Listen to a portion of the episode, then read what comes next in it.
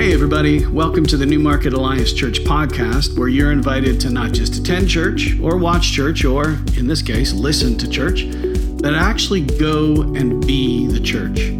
For everything you need to know about our community, be sure to go to newmarketalliance.ca and maybe even drop us a line to let us know you're listening. We read everything you send and we'll be sure to get back to you. Our worship service happens every Sunday at 10 a.m. in person or streaming online.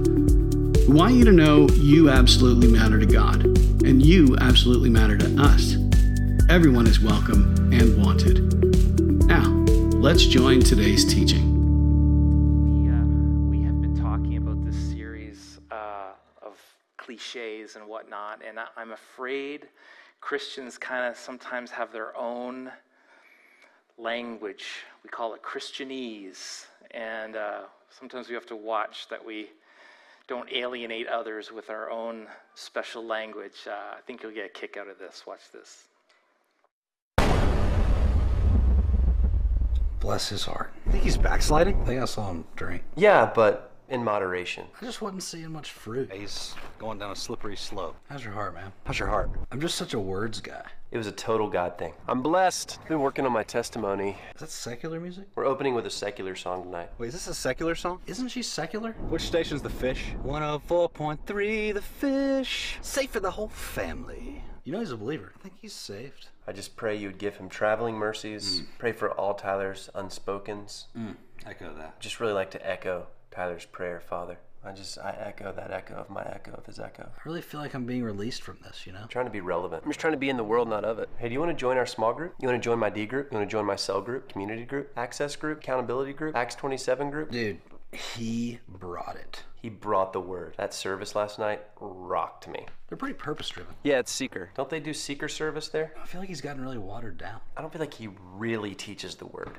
There's just not enough meat, you know? Are they non denom? We have a great Wednesday night supper. Let's invite some dudes over and fellowship tonight. We're gonna have a sweet time of fellowshipping tonight. Dude, we had the sickest fellowship last night. We're going to Extreme, Velocity. Ignite, Yeah, I'm going to Ignite. The Edge, The Dive. The Bridge, The Ramp, Fire. Courageous, Passion, Echo, Reverb, Noise. Velocity, Drive, Elevate. Radiate, 722. 635, 419. Orange, Blue. Yellow, Green, Clear, Neon. Catalyst conference this year. I don't do that because I feel like it ruins my witness. Been struggling with that. Just I'm really wrestling with that. I'm wrestling with a doubt. Need someone to hold me accountable. I'm really trying to be intentional with her. I'm pursuing her for sure. I'm trying to guard her heart. Guard her heart though, bro. Will you hold me accountable to that? We're in this series called uh, uh, Coffee Mug Christianity. Those those very tweetable verses, verses that show up on T-shirts and bumper stickers and coffee mugs, and we have to be careful that we don't remove them from their context. And the hope is, is that when we get even past that first reading, a deeper reading, there's actually more depth going on than, than maybe you first saw, more wisdom going on. Today, what I want to do is look at the words of Jesus from John 14, verses 13 and 14. It's a verse that I have, uh, well, I've seen bring some confusion, uh, even misuse. Uh, Jesus said it this way. Why don't we read that together? And I will do whatever you ask in my name, so that the Father may be glorified in the Son. You may ask for anything in my name, and I will do it, so that the Father may be glorified in the Son. So, I guess if you pray in faith in the name of Jesus to get the job, you, you got to get the job. You got to get the girl. The Leafs got to win the cup. That's, that's, what it's, that's what it says, right? Uh, if you ask for anything in my name, it's, it's, in the, it's in the red font in the Bible. That's the words of Jesus. It must, it must come true like that.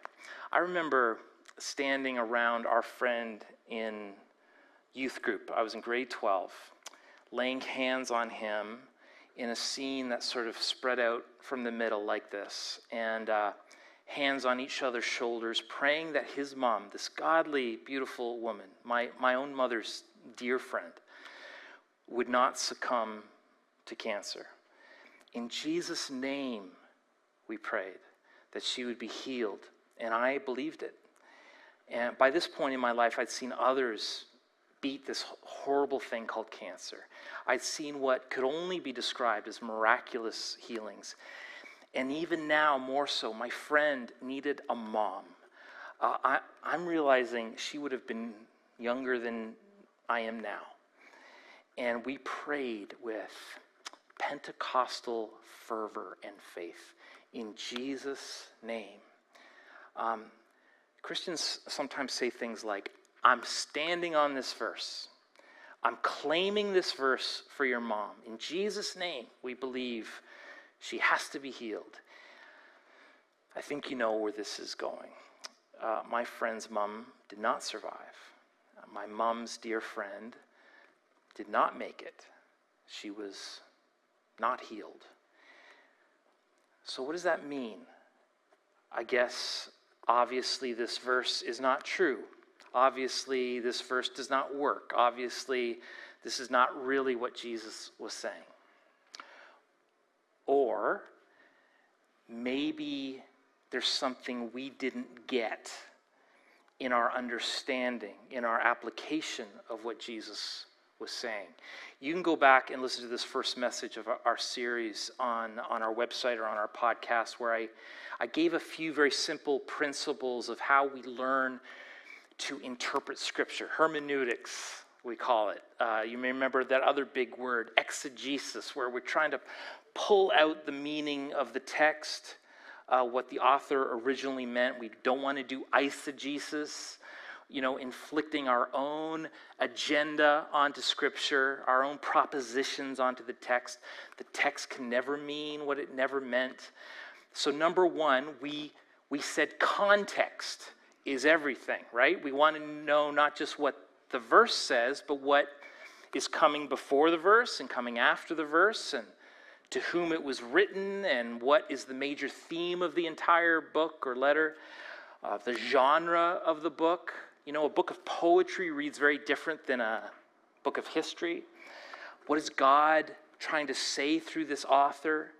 We want to understand context. Number two, we, we said we want Scripture to interpret Scripture. You know, the best way to understand the Bible is with the Bible.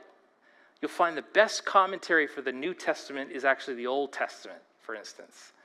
Um, so it helps not to cherry pick verses, but rather see the totality, the totality of God's revelation on a given topic. Number three, uh, you know, we want to apply this. The, the Bible's not so much a book to be studied, but a book to be lived out. And uh, so as we look at John 14, the words of Jesus, you can have um, whatever you ask for in my name. I, I want to understand the context. I want the Bible to interpret the Bible. And then I want to apply this. So let's start with context. Who wrote the book of John? John. You said it tentatively. You thought, is this a trick question? No. John, very good. John the Baptist? No, it's hard to write a letter when you don't have a head. Uh, so, different John. This is this is friend of Jesus. Uh, Jesus picked John to look after his mother, that John. And what is the main theme of the book of John? I'll tell you if you don't know. The main theme of the book of John is proving that Jesus is indeed God. That's, that's the main theme. In the beginning was the Word, and the Word was God, and the Word was with God, and, and the Word was God. And then it goes on in verse 14, and the Word became flesh Jesus dwelt among us. And then in the second last chapter, it really just lays it out in, in chapter 20. But these signs are written that you may believe that Jesus is the Messiah, the Son of God, and that by believing you may have life in his name. Now, what is the context of this particular chapter, chapter 14? Uh, by the way, you know there's nothing particularly holy about these arbitrary verse and chapter separations. You know, the Gospels weren't written that way. It wasn't until about the 13th century that we started making these kind of arbitrary divisions. But generally speaking, each chapter sticks to a theme. And so in chapter 14, it's the Last Supper, and Jesus has lots to tell them. he gives them these final instructions and he, and he gives words of comfort. It starts out with Jesus saying, Do not be afraid. I'm, I'm going away to prepare a place for you. You know, in my house there are many mansions, yeah, and many rooms for which will be for you. Don't worry, I am the way, I'm the truth, I'm the life. No one comes to the Father except through me. When I go away, I've actually, it's good news because I'm going, I'm going to send my spirit who will dwell with you. Even though I'm going away, don't worry. Um, and if you look at the main theme of John 14, Jesus really is not talking so much about prayer, but about preparations, the plans he's making for us. And so, what's the context of John? To prove that Jesus is the Son of God. What's the big theme of John 14? The preparations that Jesus is going to make for us in heaven. So, with that understanding, let's reread a portion of the verse. And this time, let's do it from the perspective of not making ourselves the main character of the text, which we sometimes are tempted to do, but, but remember who is always the main character of the text. And that is who? God, Jesus, not us. God is always the main character in the Bible. Okay, so John 14, verse 13. Jesus said, I will do whatever you ask in my name. Then what does he say? What's the purpose? So that the Father may be glorified in the Son. So the reason God answers prayer is not so that our life would be better, so that we'd have more money, or we'd get the kitchen that we always dreamed of. The reason God answers prayer is so that the Father may be glorified through the Son in heaven. Now, when we read this not as seeing ourselves as the main subject of the Bible, but seeing God as the main subject of the Bible, we recognize there's a much different purpose for our prayers than what many of us realize. Why is this even important? I'll, I'll, tell you why. As a pastor, I would argue that this might be at least top three, maybe number one reason why I have seen people walk away from their faith in God. I prayed for it, I believed it, He didn't do it. Therefore, He's not real, or if He is real, He doesn't care. He's not good. You know people like this, don't you? Uh, maybe you're wrestling with that today. Over and over again, we have seen people walk away from the church, walk away from God because God didn't do what we wanted Him to do. And so, understanding the context, let's now just take a moment and try to translate Scripture with Scripture. In other words, what else does the Bible say about what God cares about when we pray? Okay, so the four things, four principles, not exhaustive lists, but four things that came to mind that God seems to care about when we pray. This is based on the totality of Scripture. Okay, number one, evidently, your relationships matter when you pray. Uh, Mark chapter 11, verse 25. And when you stand praying, if you hold anything against anyone, what are you to do? Say it out loud with me. You are to forgive them so that your Father in heaven may forgive your sins. Wow. So when you're praying, if, if you're ticked at somebody, deal with the relationship before you keep on praying. Evidently, your relationships matter to God. In fact, let me, let me just talk to husbands for just a moment. And uh, uh, wives, don't elbow them. Uh, just say amen, look straight ahead, pretend that I'm talking about someone else's husband, and let God work on them, okay? This is what the Bible says, 1 Peter 3, verse 7. Husbands, in the same way, be considerate as you live with your wives and treat them with respect as the weaker partner and as heirs with you of the gracious gift of life, so that, what? So that nothing will hinder your prayers. Oh, Okay, how could I apply that?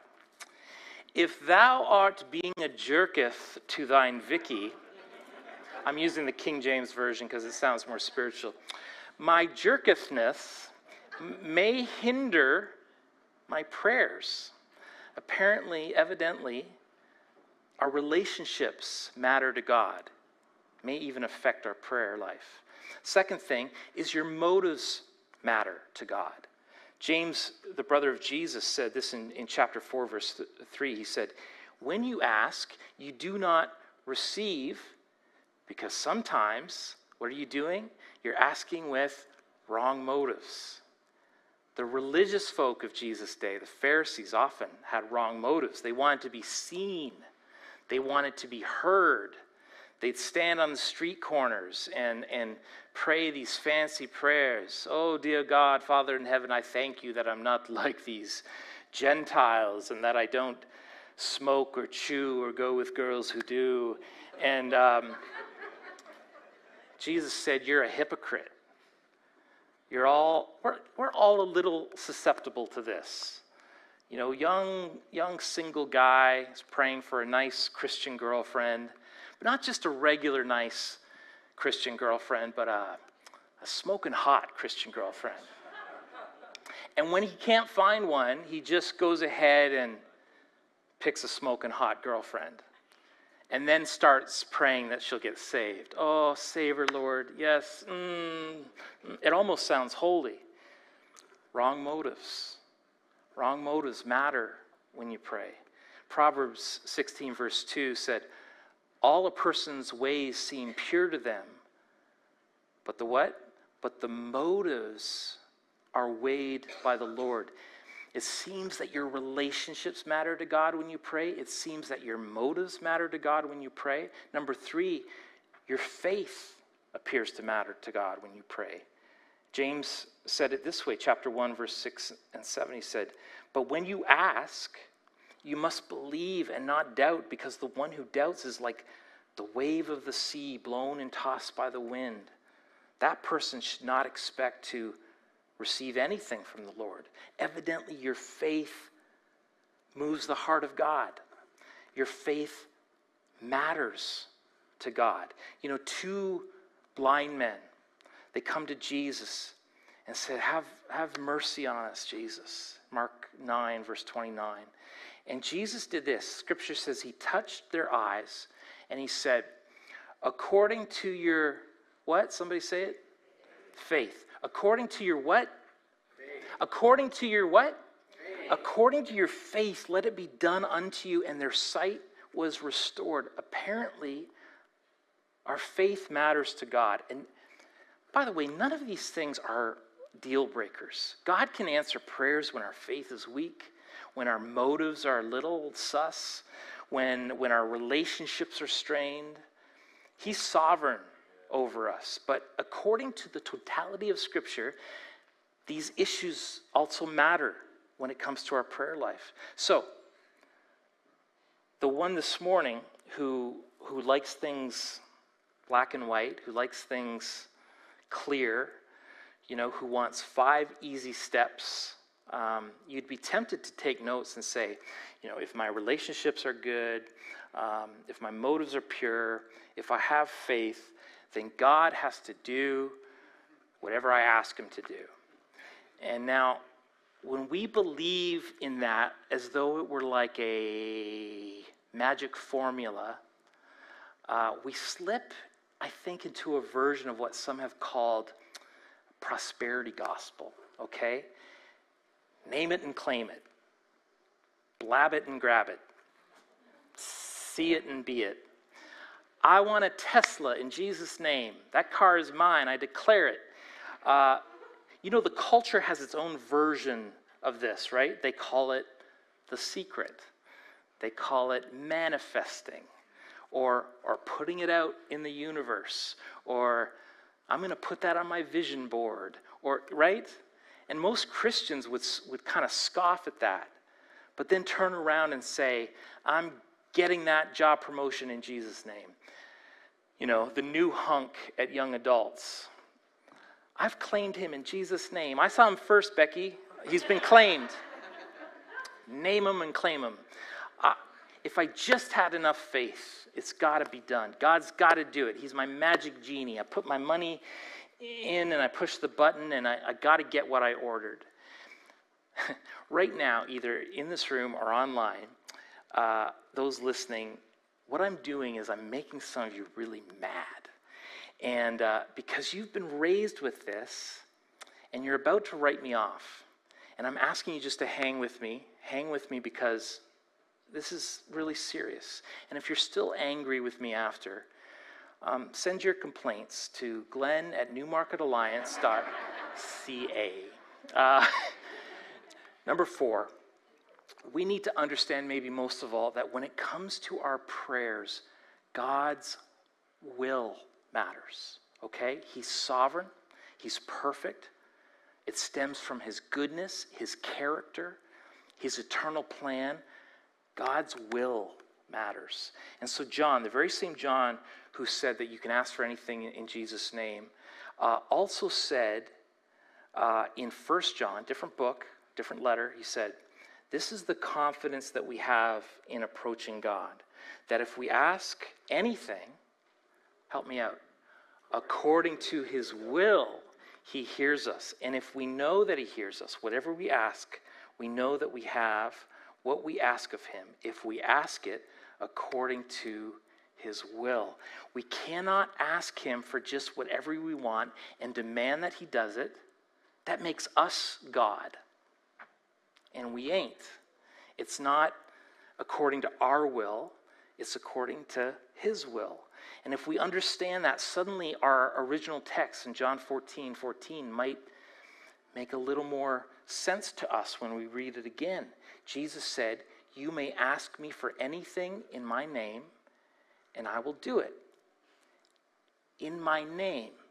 Uh, in other words, if we're going to the Father and we're using the name of Jesus, then we need to ask something according to the will of God so as not to diminish the name of Jesus.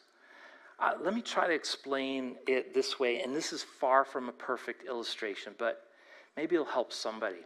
Um, after two years of, of waiting through COVID, Jessica and Craig uh, were able to have a COVID free reception a few weeks ago. Let's give it up for Craig and Jessica.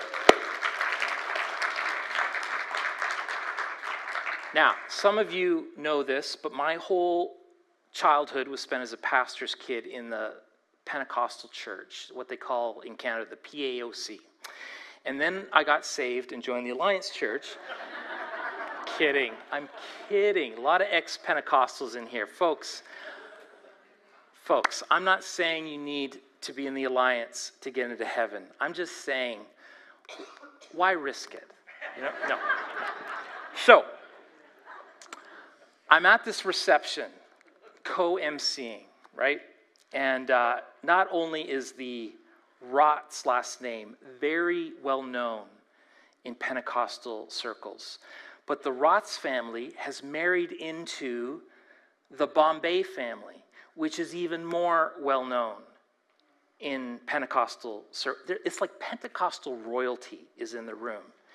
And now, in my upbringing, the Bombay family name carried weight they were influential.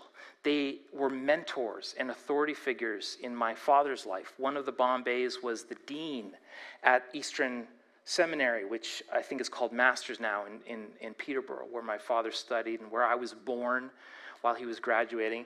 Um, one of the Bombays was my dad's district superintendent and sort of his direct authority, but more of a source of, of wisdom and mentoring to him. One of the Bombays was this long term overseas missionary who would, who would come speak at our church when he was back on furlough and, and when I was growing up. And so I started having conversations at the Rots reception with some of these mostly octogenarian table.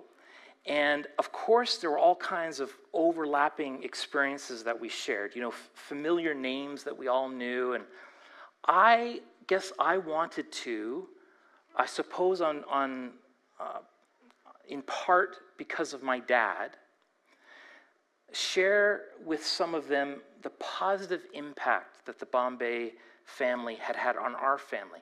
I, I wanted to honor them. Now, did I make a few Pentecostal jokes from the microphone?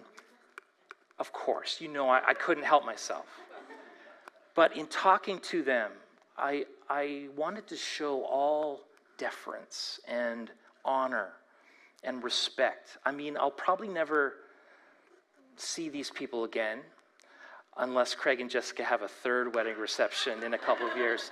Um, but I wanted to honor their, their name and the legacy associated with it and the impact it had on my dad and, and my family. I think if my parents had found out that I had been cold or rude to these people, people that I didn't personally know, they'd be, they'd be disappointed because the Bombay name meant something to them. Like if I if I tell you to go see my mechanic, and and um, I say he'll treat you right, and I say, in fact, just go tell him Jonathan Gagne sent you. I would expect you to treat that mechanic with respect because in this particular case, it's a privilege for you to invoke my name. Am I making sense here? Okay. In other words, what I'm doing is I'm taking a trusted relationship and I'm giving you access to that relationship, even though you don't have it. It's a privilege and it's a responsibility, and I'm giving you something that you didn't earn. So when you go before God and you use the name of Jesus, you have access to the creator of the universe because Jesus gave you permission because of what Jesus did, he gives you the right to speak to the God that you didn't really deserve to speak to. And suddenly you recognize that using the name of Jesus is a privilege and it's a responsibility. You have the privilege to enter into the throne room of God because of what Jesus did for us, because of who he is. And so this is not about unlocking your wish list. You, you come in honoring Jesus who gives us access to the Father. Here's what happens we pray, and sometimes God does a miracle. And we pray, and sometimes it doesn't go the way we want. And the tragedy is, too many people walk away from God because God didn't do exactly what they wanted Him to do. This is, this is what I believe. Today, when I pray for Melissa Idzenga, when I pray for her healing, I believe God can heal her. When I pray for Pastor Andres and his family to, to find a new place, I believe God can provide that. When I pray that peace would come to the Ukraine, I know God can orchestrate even that. When I pray for Mike Dara to be healed fully, I know God can do that. But even if he doesn't, I still believe. I still believe. Why? Because my faith in God does not rest on what God does or does not do for me, especially for reasons that I will not comprehend on this side of heaven, okay? My faith in God rests on what Jesus already has done for me because of this cross and his shed blood, because of an empty tomb. It's already settled. I'm unwavering in my faith. If he doesn't do what I want him to do, that doesn't lessen who he is. It doesn't wreck my faith because my faith is not based on him doing what I demand him to do. My faith is based on his love when he sent Jesus to die for me, and suddenly that changes everything. Somehow, some way, I am confident that through my prayers, my Father in heaven will be glorified. It's all about Him. So, prayer isn't just for me to get my desires met, prayer is the avenue through which I get to know God and give Him the glory. it's me getting to know Him, it's me hearing from Him, not a monologue, but this beautiful two way dialogue. The purpose of God answering prayers is so that He would get the glory. The reason I pray is not to get Him to do what I want, but it's to submit my will to what God wants. Your will be done, God, here on earth as it is in heaven. My, my motives aren't always pure, But with that increased understanding, I hope your faith is built. I hope you pray for big things. I hope you believe God can. I hope you trust that He will. But even if He doesn't, even if He doesn't, your faith rests on His goodness, on His character. It rests on an empty tomb that Jesus died and rose again so that we could live and have hope. That's why we put our faith in him. Some of you some of you might have given up on prayer. You can't bring yourself to pray these days. You have needs, but you're not even praying about it. I, I get it. Maybe if you believe that God might do something, you might pray. Others of you, you're praying every day and you're getting just a little discouraged, worn out but you continue to want to have faith. For those of you who would say, yeah, there's something in my life that I really wish God would do something about. I need his help. I need his power. If that's you, would you just raise a hand real quick? Yeah, that should be probably about everybody. Yeah, yeah. Um, I want to thank you for just even being vulnerable in that moment. God is going to honor that vulnerability, I believe. And we're open to what God you would have to say to us. So, Father, I pray for those with a heavy burden today. I pray, God, that you would build our faith, not just because of what you do or don't do, but because your word is spoken. And when we hear your word, it builds faith. God, I pray that our faith would be in your character and in your sovereignty and in your goodness and your will. God, we come to you as children with childlike faith, reminding ourselves you can do anything. All things are possible with you. And we, we pray for miracles, Lord. We've seen you do it. We pray that you do it again, Lord. Father, we pray that your Holy Spirit would do a healing work in so many people's lives, especially, God, for those who are feeling let down, disappointed, hurt. God, for those who are still praying for something significant today, we ask God that you would do miracles in ways that only you can. I pray for marriages to be restored. God, I pray for those who are unemployed to have financial provision, that you would meet their needs, God. God, I pray for those with serious sicknesses, illnesses, cancer. God, we pray that in the name of Jesus, that is above every other name, that you provide supernatural healing, all for the glory of God. And we ask it in the beautiful, wonderful, powerful, mighty name of Jesus.